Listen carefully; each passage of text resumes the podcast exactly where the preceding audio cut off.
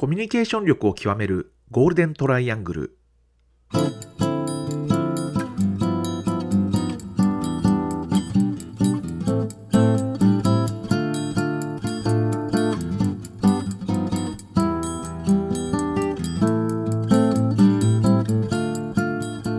仕事でコミュニケーションを扱う3人がこれまでの経験や最新の話題を語りながらコミュニケーションとは何かを一緒に考えていくポッドキャストです。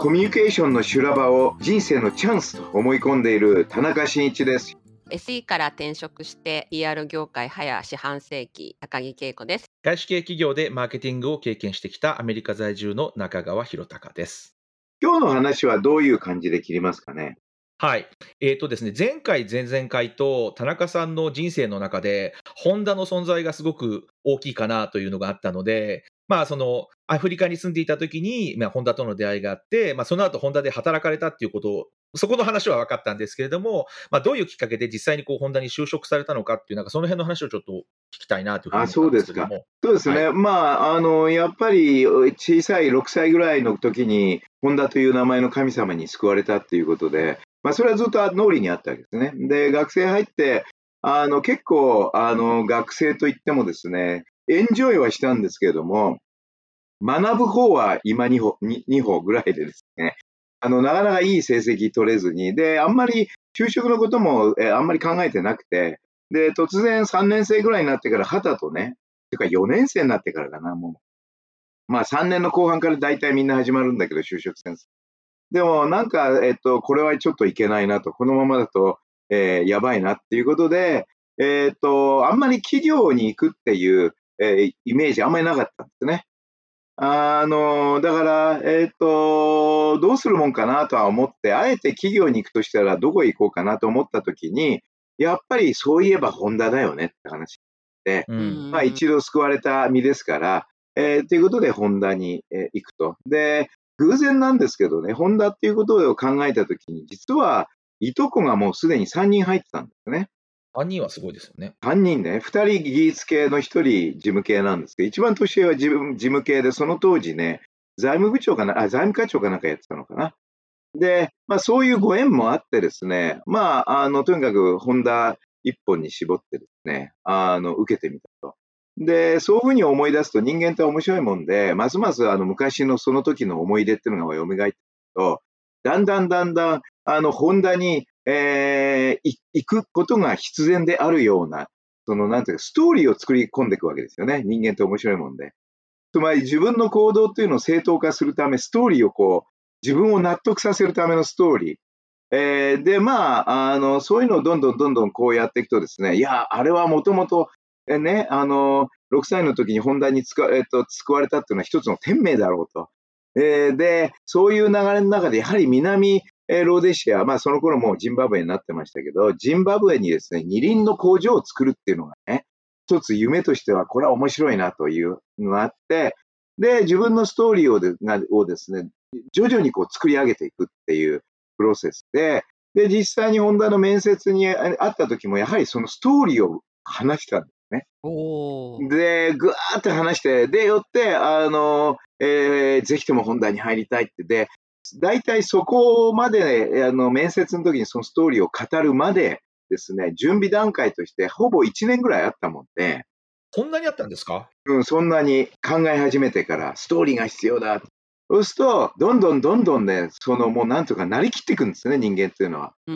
で、ストーリーっていう、それがだんだんだんだん自分の表現も非言語も言語もですね、それにグワーってこうなって、まあ結構、あの、強烈なメッセージ性を多分出してたんだろうな、ということで、あの、面接は本当にね、あの、非常に良かったです。で、大体面接って二人いて、一人は大体相性が悪い人間で、一人がいいっていう感じじゃないですか、いつも。まるっきり違う性格の人が出てくるんですね。なるほど。で、そこはね、でもね、両二人とも突破したなって感じで、おあの、非常に良かったんですよね。まあ、そこまで多分ストーリーというか、この会社の中で何をやりたいか、何をしたいかっていうのが、こう、はっきりと出てる学生さんって多分そんなにはなかなかいないですよね。まあ、そうですね。ある意味、なんだろうえっ、と、そういう、まあ、状況に追いやられたっていうか、あと、基本的にはもう、ホンダ一本で進めてたんで、もうその、最後の半年ぐらい、ぐらいかな。だからそういう意味で、結構、もうプレッシャーの中でやってたと。ただ、面白いのはやはり、それ以降の自分の人生考えても、必ずなんていうのかな、あの、パーパスなのか、今の流行りの言葉で言うと。うん。あるいはミッションなのか、天の声なのか、なんかわからないけど、あの、目の前にあること、初めからそう思ってるわけじゃないんですよ。ただ、あ就職する企業がいい。企業ってやっぱりホンダかなって決めた段階から、徐々になぜ自分はホンダに行かなきゃいけないのか、ホンダで何をしなきゃいけないのか、そういうものをですね、一生懸命考え始めるわけです。で、その理由っていうのは今も言いましたけど、自分に対する正当性っていうんですか？自分の決断に対する正当性っていうものを自分で確認したいということで、あの、そういう、なんていうのかな、あの、アプローチだった。で、結局、ホンダ入ってからもいろんな仕事を与えられたんだけども、あの、絶えずその時に、今流で言う先ほど申し上げたパーパスみたいなものをね、明確に持って、で、そこに対して自分を納得させるっていうような、えー形で、あの、なんていうのかな、ストーリーを作り上げていく。自分の。っ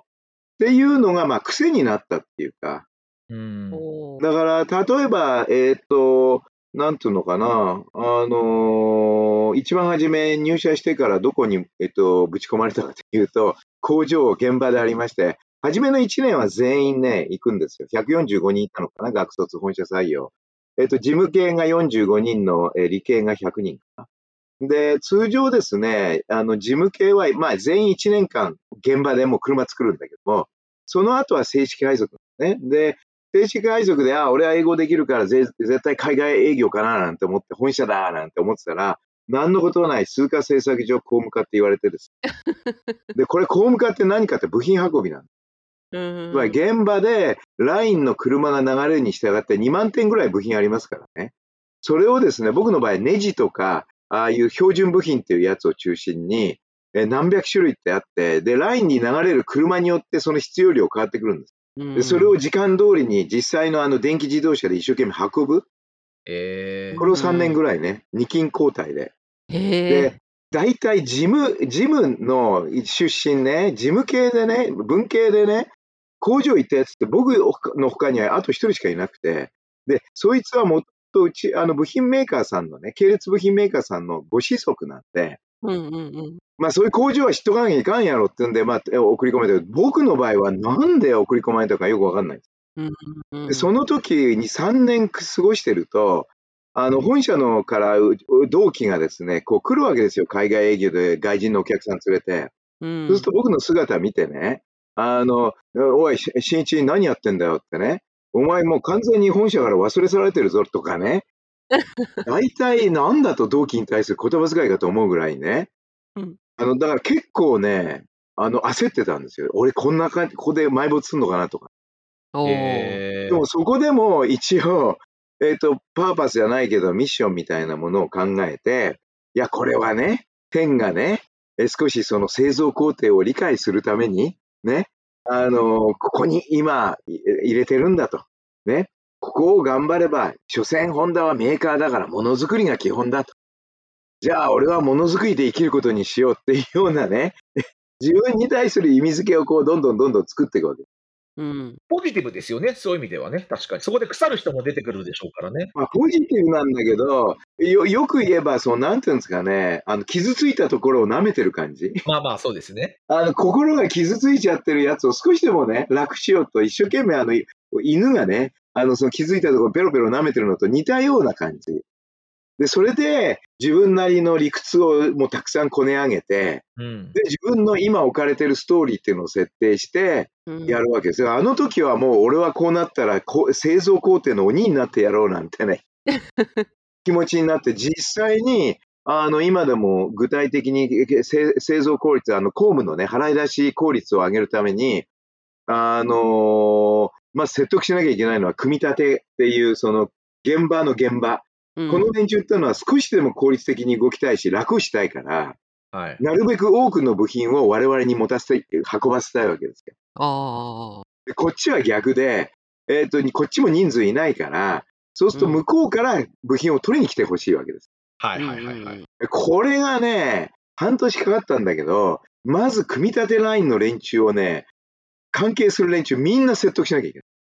あで、次にどこに取りに来るかって言ったときに、あの、一つのもう、えっと、こう、箱のところに全部がもう入ってて、で、組み立てが取りに来たらすぐ分かるようにする、何か箱みたいなのも必要だったわけです。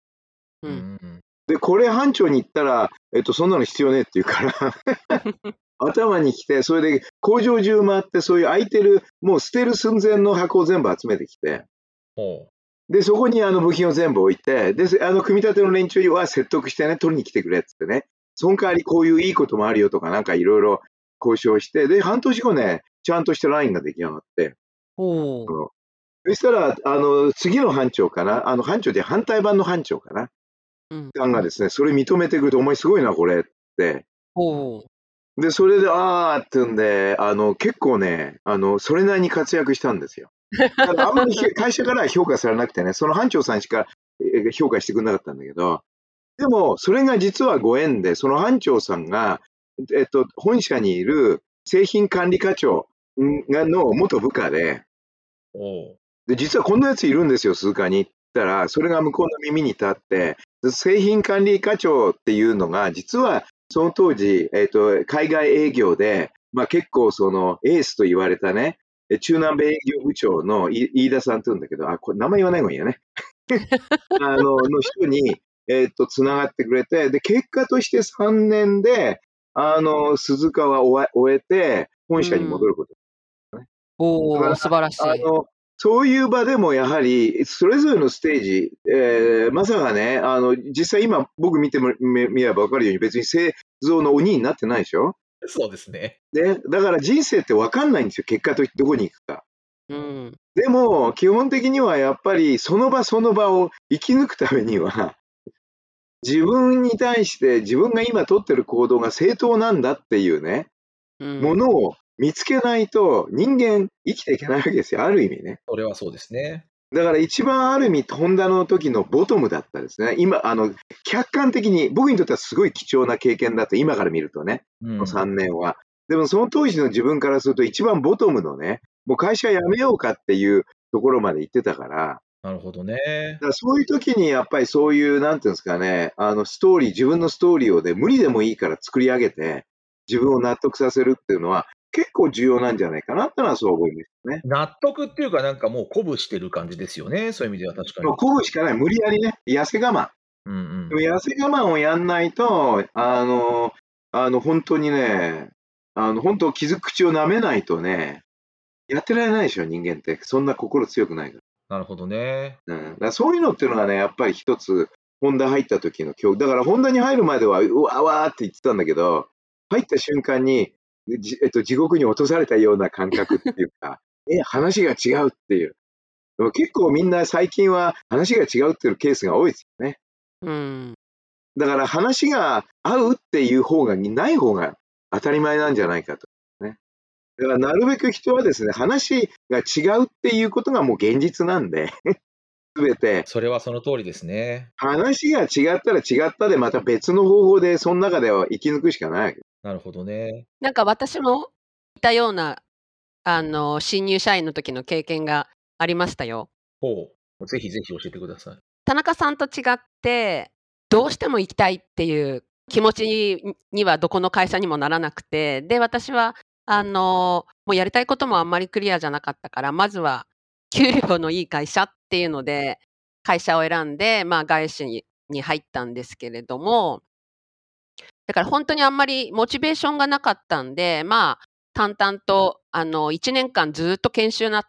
だったんですよ。私、バブル、バブル時期の入社だったので、もう本当に会社も裕福で、もう丸々1年なんか大学の延長みたいに、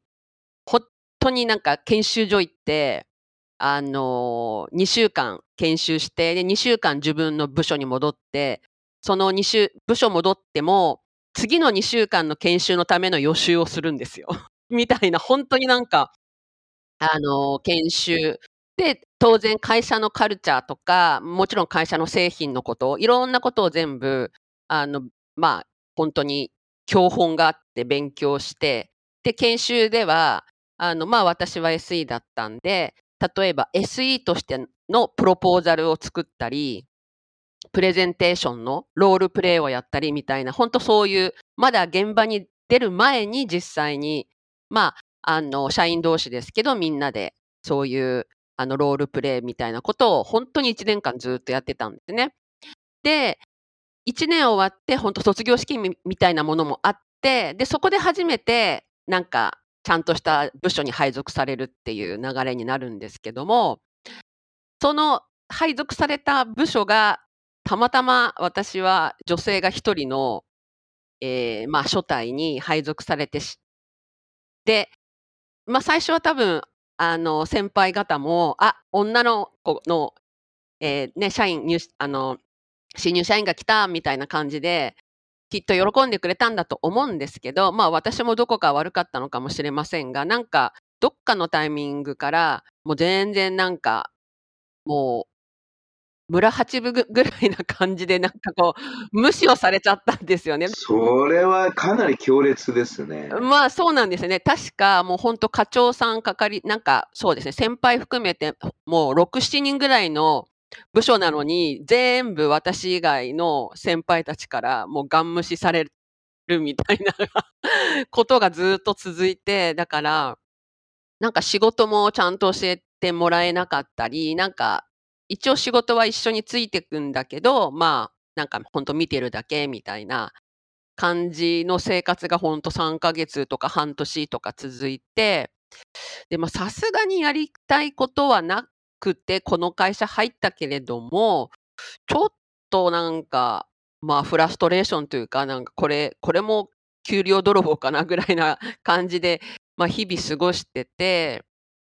で、本当は、じゃあやめようかなっていう選択肢もあったんですけど、それこそまだ2年目でも1年って丸々研修だったんで、そういう意味で言うと全然社会人経験も送ってないし、うん、これはよろしくないなって思って、で、いろいろ考えて、えっ、と、部署移動を、もう多分1年以内じゃないですかね。半年過ぎた後ぐらいに、部署移動とかを、もういきなり、まあ、まあ、ほぼほぼ新入社員ですよね。2年目といえども。が、部署移動を出して、で、変えてもらいました。で、移った先がまた、そこが本当素晴らしくて。おそれは良かったですね。そうなんですよ。もう上司も同僚も部下も、あの、もうちょっと人数がいるところで、で、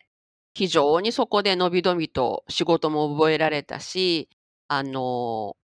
まあ、楽しい社会人楽しいというか、本当に社会人経験いろいろできたっていうので、うん。あの、なんかやっぱりネガティブに考えないで、何かアクションを起こすっていうこととか、あの、どうやっぱり今の目の前のこうチャレンジとか、ま、課題を本当どう取り組んでいくかっていうのは、なんかこう、その時にこう目を背けちゃいけない、なんか嫌なことはきちんと一つ一つ対処していくっていうことがすごい身をもって経験できたんで、うん、なんかその後、すごい社会人で何かあっても、まずうやむやにしない。で、伝えたいことは伝えて、で、一つ一つ解決していく。要は、うやむやにすると溜まっていくので、いろんなも溜まってきますね。やっぱり溜まってきちゃうっていう。うん、なるほどね。っていうのがすごい、あの、本当社会人1年生、2年生ぐらいで、なんか一番覚えたことで、それって今でもなんか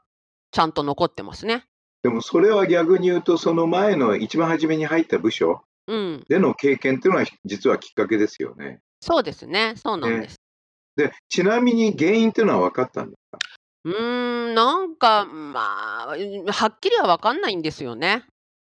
うーん、はっきりは。まあでも、例えば、うん、でもまあ、そこからこう、なんていうのかな、その経験をレバレッジしたってことは言えます？そうですね。まあそこで、やっぱりどう対応していこうかっていうのをちゃんと、ま、向き合ったとは思いますね、自分で。た多分初めからね、その2番目の部署についてたら、うん。それはあのよよかったんだろうと思うけども、うん。でも実はその前に、えっ、と、なんていうか、そういうと、えーネガなところを経験しただけに、2回目のところの良さがもっとよくわかるわけです、ね。そうかもしれないですよね。うん、そうかもしれないですよね。で、もしかしたら自分で無意識のうちになんか、きちんとこう、まあ、前回がこうだったから、ここではなんかこうしようとか、もっとちゃんとこう、協まあ、協調性じゃないけど、なんかね、みんなと別に自分だけじゃなくても、あの、他の人でもなんか一人になっちゃう人がいないようにとか、そういう意識になりますよね。うーん。だからそういうのって、やっぱり実は長い目で見たときには、どっちが良かったのかっていうのは分かんなくて、逆に、うん。えっ、と、レバレッジをかけるって意味で言うと、えー一見、あの、嫌な状況っていうのも、実は、あの、非常に、もう少し長い目で見ると、すごくそのおかげでっていうのがよくあるじゃないですか。うん、そうですそれっね。て大事なんでしょうね。うん。僕もあの工場長かったから、えっと、初めてあの本社に通うことになった時に、スーツを初めて着たわけですよ、社会人になって。うん。で、スーツ着て、おお、これから本社だっつって喜んで行ったのは、あれ、普通、初めから本社だったら、その喜びがないですよね。ああ、そっかそっか。で、入ってって、で、行ったんだけど、うん、なんて言うんだろうな。やっぱり本社の連中っていうのは現場知らないっていうのを痛感したですね。ああ。だからじゃあ、それはいい経験でしたよね、田中さんもね。現場知らずに語るなっていうぐらいに、うん現場を知らない人間が多すぎるんです。うんうんだからやっぱりそういう意味では、あの、あの現場での経験っていうのが一番初めに来たから、うん。それが結構僕にとっては、あの、良かったな。これがその現場での経験っていうのが、まあ本社に来てもそうだけど、その後アメリカに渡って、えーずーっときホンダでのキャリアの中で一番やっぱりその現場感覚っていうものを大事にするっていう感覚がですね、叩き込まれたっていう。うん。で、それは今の仕事においてもやっぱり現場を一番大事にするっていうのが大事で、うんだからそういう意味では、あの、そういう経験っていうのは本当、社会人出たてのほやほやの時の経験っていうのはすっごい重要ですね。そうですよね。確かに、もうおっしゃる通りですね。いや、なんかそれ聞いていて、あの、私は、まあ、あの、アップルで働いていたこともあるので、まあ、スティーブ・ジョブズの言葉いろいろ気になるところいっぱいあるんですけど、やっぱりなんか点と点って後から見た時にしか繋がらないっていうのをスティーブが言っていたことがあって、なるほど。その、その時点ではすごく辛いことかもしれないんですけど、やっぱり後から見てみると、この経験がすごく役に立ったなとかっていうことって、うんうんやっぱり社会人長くやってくると感じることがやっぱり多いですよね。そうすると、まさにその通りで、点と点は現在進行形では見えないとなったら、うんつなぎをね、点と点をつなげないっていうことになると、我々としては何がつながって何がつながってないのかっていうのを識別する能力っていうのはないというふうに割り切った方がいいですよね。そう、そうだと思うそうすんですよね。ると、結局、えーどんな嫌なことがあっても、うんそこを、えっ、と、いや、これは嫌なことだって決めるっていうこと自身が、あのー逆にこちらのチャンスっていうものを削ってるっていうことですよね、ある意味、ね。そうだと思います。なんか仕事でも、なんかこう、こういうことをしたいから、こういうステップを踏んで、こうなりたいとかって考えがちだと思うんですけど、うん多分そうじゃないんですよね。後から考えたときに、この経験がこうつながってきたそうっていうことそうそうそうそうそう。予想してこういうふうに行こうとしても結局いけないっていうのが人生人間はそんな頭頭良くないわけですよ。わからないんですよ、はっきり言って分かんないんだ分かんないもん。だから逆に言うと今起こっていることを今決める必要はなくて、その価値っていうのはある程度時間が経つと、あ、そういうふうに繋がってたのねっていうのが見えてくる。うんそういう動物なんですよね、人間ってねそ。うですね。だから目の前で起こっているものをかんた短絡的に悪い、いいっていうふうに分けないってことでしょうね。それはすごく大切だと思いますね。私もあの、田中さんと恵子さんの話聞いて、両方同じような経験されてるなと思って、私も似たような経験があって、私の場合はちょっと2つ、まあ1つある、2つあるんですけど、まあ、1つは、その、私がその、アップルに最初入った時、まあ、あの、大学を卒業してアップルコンピューターという会社に入ったんですけど、えっと、1年間最初はですね、まあ、いろんなこう、経験を、なんていうんですかね、こう、トレーニングみたいなことをして、研修でいろんな部署を回った後、営業に配属になったんですよ。で、まあ、私はあのずっとあの商学部に、えー大学では行っていて、まあ、どちらかっていうと経済ですとかマーケティングですとか、なんかそういうところを勉強してきたので、まあ、マーケティングの仕事に就きたいなというふうに思っていて、まあ、とはいえ経験もないので、まあ、なんとなくふわっとした考えだったんですけど、まあ、営業になりましたと。で、まあ、正直言ってこう、なんていうんですかね、お客さんとお付き合いでこう、お酒を飲みに行ったりとか、カラオケに行ったりみたいなこととかして、いや、これはちょっと僕のやりたいことと違うなとは思っていたんですけれど、まあ、ただ私はまあ社会人としては何にも知らないし、まあ、やっぱり1年、2年くらいはこう、言われた通りにというか、やる、や、もう与えられた仕事を、まあ、やってみようというふうに、まあ、思っていたんですね。で、そういう中で、まあ、一つ自分のまあ興味ということで、まあ、マックワールドエクスポというまあ展示会みたいなものがサンフランシスコで当時毎年あったんですけれども、自費であの別に旅行、半分旅行で行ったんですよね。あ、行ったんだ。で、えーあはい。で、それを、えっ、と、それを、まあ、自費で行ったっていう話が、なんかあるマーケティングの人の耳に入って、あいつはなんか営業のくせにマーケティングのことに興味があって、自分であのわざわざお金を出してアメリカに行ったらしいっていうことがなんか耳に入ったらしくて、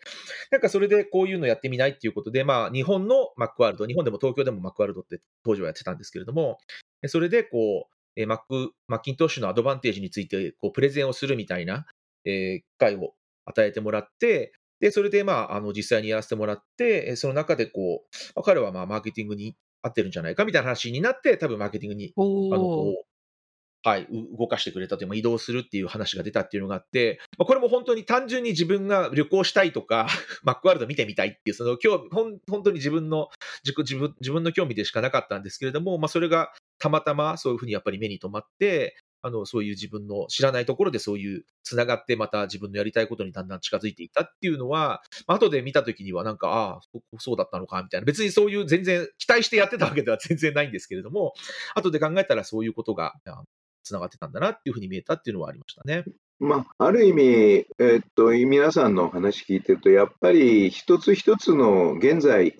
の目の前にあることを、まあ、少なくとも共通するのは一生懸命やってるっていうね。うん一生懸命やっぱり、あの、やるっていうことで、まあ、逃げないっていうことですよね。そうですね。ね。逃げないで、とにかく一生懸命やると。で、そのために、あの、自分自身を勇気づけるために、あるいはモチベーションするために、自分なりのその理由っていうか、正当化というか、えストーリーというか、そういうものを作って、で、それでなんとか頑張っていくっていう、こうこういうプロセスが結局、結果として、えーその経験が実は一つの他の点とつながってたっていう、うんえーことができるんでしょうね。だから結構だ大事な話です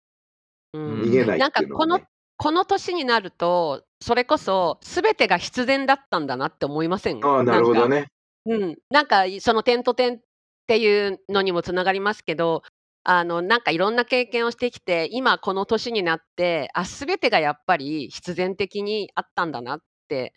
いうのをすごい感じます。そうすると、し自分のストーリー、これストーリー作る作るやり方を僕はいろいろ教授してるんですけど、皆さんに。いろいろなね、場でね。でもストーリーっていうのは最終的に死ぬ時に初めて完成するって感じですね。そいやそうだと思います。そうだと思いますよ。うん、ね。そう思います。あだから逆に言うと、その、と安らかにあの世に行くんであれば、それなりのストーリーになってなきゃいけないって話なんですかね。どうなんですか？いや、それは皆さん、あのね、何十年も生きて亡くなるときには、それぞれの人のストーリーは必ずね、それだけの年年数は同じだけ経っているわけですから、絶対あるはずですよね。そうすると何らかのストーリーがあると、ただ、じゃあそのストーリーの良し悪しは別として、何らかのストーリーがあったと自覚することが、逆にあの世に行くときの一つの、あの、なんていうのかな、えー、まあ、道というか、プロセスなんですかね。いや、そそうそう思いますよ。なんか私たちこうやって3人で実はあのなんかペラペラ喋ってるようで、やっぱりその過去の話ができるっていうのはちゃんとストーリーを持った今人生を送ってきてるんじゃないんですか？ってって思いますよそう。ですね。そうですね。あの、自分の過去というものをどう語れるかっていうのが、多分その人のストーリー性っていうのを決めるでしょうね。はい。間違いなく。だから、えーっと、対話してるとわかりますよね。あ、この人、うん、うん、ストーリー性あるかないかっていうのは、多分そこでしょうね。自分の過去をどう説明、語ってるかっていう、その、そこにちゃんとした筋があるかどうかはい、そうですっていうのは重要でしょう。これはね、そうか。うん。後から自分の人生をちゃんと理解して、どうしてこういうふうに自分がなったのかっていうことをちゃんと常にやっぱり考えられるかっていうの常に考えるってことですよね。そうすると、この次に何をしなきゃいけないかって見えてくるじゃないですか、ある程度。だから自分の過去のストーリーが明確に認識されてないと、次の、えっと、これからどうするかっていうのはあやふやだと思うんですね。うん、そうですね。だから我々としては、とにかく自分が来た、えっと、過去っていうものをしっかりとこう、語って、その中から将来を見据えていくっていうのが重要なんでしょうね。確かに。うん、まあ、それは確かにそうだな。あの、ストーリーを作るときの基本用語って3つあってですね、基本用語3つや1つのセンテンスなんですけど、僕がよく言うのは、あの、先を見据えて、自分の過去を意味づけて、で、現在を行動する、語るっていう。ああ、そうですね。あの、ストーリーっていうのはもうそういうもんだと。だから、まずは自分が今先を、どういう先を見てるのか。で、なぜ今自分がそういう先を見ることができたのかというのを自分の過去を意味づけるんですよ。うん、それがさっき言ったその過去のストーリーですよね。で、そうすると初めて今現在進行形の自分っていうのがどういう行動をとっていて、で、かつ何を語っているのかっていう、こういう発想で自分のストーリーっていうのを整理しろっていうのは、あの、まあ、今教えてる、あの、いろんな場で言ってる話なんですけれども、あの、いや、これめちゃめちゃいいストーリーですね。そういうのがやっぱり一つの、なんていうの、尺度として我々は絶えずそういうものを持っていると、絶えずそれなりに元気で、うん。えーえっと、次の、だからまだ、えー、わからない未来の世界っていうかね、そこに対してこう、えーこう向き合っていける、まあ、ある意味、はい。原動力が出てくるという感じなんですかね。うん。これさっきもう一つ言おうと思っていたのは、私の社会あの就職活動の時の話なんですけど、就職活動がうまくいった会社って、やっぱりこの会社の中で自分がやりたいことがちゃしっかり見えていて、それが自分のこれまでの興味とすごくつながっていて、その話がすごくうまくできた会社なんですよね。ああ、なるほどね。が私 NHK も受けてたんですけど、NHK あのどう何がしたいんですかっていうのを話したときに、私はその海外から来ているそのドラマとか、アメリカのドラマとかイギリスのドラマが当時大好きで、学生の頃すごく好きで、深夜、深夜にこう海外のドラマとかたくさん見てたんですけど、うん、で、NHK はすごく良質なドラマをいろんな国から買っていて、で私そういうのの買い付けがしたいっていうのを話をしたんですよ。で、それってまさに自分の興味であって、自分がこれまでやっていたことですごく興味があるところで、で、それの話をすごくやっぱりストーリーとしてすごくなんていうんですか、自分の中でも納得できるし、自分がそれをやっている姿も見えたし、実際やりたいし、なんかそれがすべてやっぱりガチャってはまった時に、やっぱりそれがこう試験官の方にすごくこう納得してもらえるし、なんとなくこの人に動画に入ってほしいなっていうふうに、やっぱり思ってもらえるのかなっていう気は、後で考えたしましたね。あでもね、それは本当にね、そうなんだ。あのね、多分それができたっていうのは、そのイメージ、えー、ひろちゃんが持ってるそのイメージが明確に、だから可視化されてたんだと思うんですよ。そうだと思います、自分の中に。うん、あのね、ストーリーっていうのは、あの弱いストーリー、強いストーリーっていうのも、まあ、間違いなくあって、やっぱりストーリー性の高い人ってね、ものすごいイマジネーションが細部にわたってもう出来上がってるんですよ。うんうんうん、だから語ってることが、あの別に頭の中の概念を語ってるんじゃなくて、映像を見ながら語ってるんですよ。そうですね。だから映像ぐらいのイマジネーション力を持たないと、はっきり言って人をあの説得できるよう、納得させるようなストーリー性っていうのは出せないし、自分自身も納得しないと思うんですね。だからやっぱりストーリーっていうのは、やっぱりイマジネーションっていうのが、我々いかにイマジネーションが重要かっていう、これはあのね、アインシュタイン、僕の好きな大好きなアインシュタインが言ってるように、えっと、イマジネーション is more important than knowledge ってわけですね。へえ、そう知識じゃダメなんだよって知。知識をいくら入れても何の役にも立たない。やっぱりイマジネーションなんだ。だから、まあそういうイマジネーションっていうのはもっと具体的に言うとイメージを本当に可視化できる能力っていうか、うん、それをしっかり持てると、あの、語りがしっかりしていくんですよね。その通りですね。うん。だすごくね、それは面白い話。あの、ヒロさんの例の逆で、あまりにもその就職活動、まあ、いろいろ転職の時で、私はこういう仕事をしたいとか、例えば今までの経験でこうで、こうだから次こうなんですみたいな、本当にクリアに言っちゃったら一発で落ちました。だから多分、あ、この人は多分その会社のなんかカルチャーに合わないなとか、この人がこれだけやりたいことこんなに熱く語ってることはうちの会社ではできないなって多分すぐ、すぐ伝わっちゃったみたいで、なんかもう一発退場ぐらいな感じで。でもよ、よかったんじゃないですか、一発退場で。要するに、それ入ったらそれできなかったわけですから、まあまあそうなんですよね。いや、まあそうなんでですけど。ふさわしくなかったんです。だから、ストーリー性をボーンとぶち込んでね、それでも一発退場だったら、それはもうね、ああ、そうかそうかっつって、あの、向こうがそれを受け入れるだけの度量がない会社だって話。仕事はご縁ですよね。本当に両両方から、ね、両方が、両そうです方じゃないと入れないね。うん、そうなんですよね、ね。両思いね。なあ、でも面白い話。だからやっぱりね、ストストーリーって、だからそういう意味で言うと本当に、その、だから自分のこう人生の中に絶対左右されますよね。そのじそのストーリーをどうね。やっぱりね、伝えるか、で、伝わったかで、絶対に自分の人生のフットプリンプリントが変わってきますよね。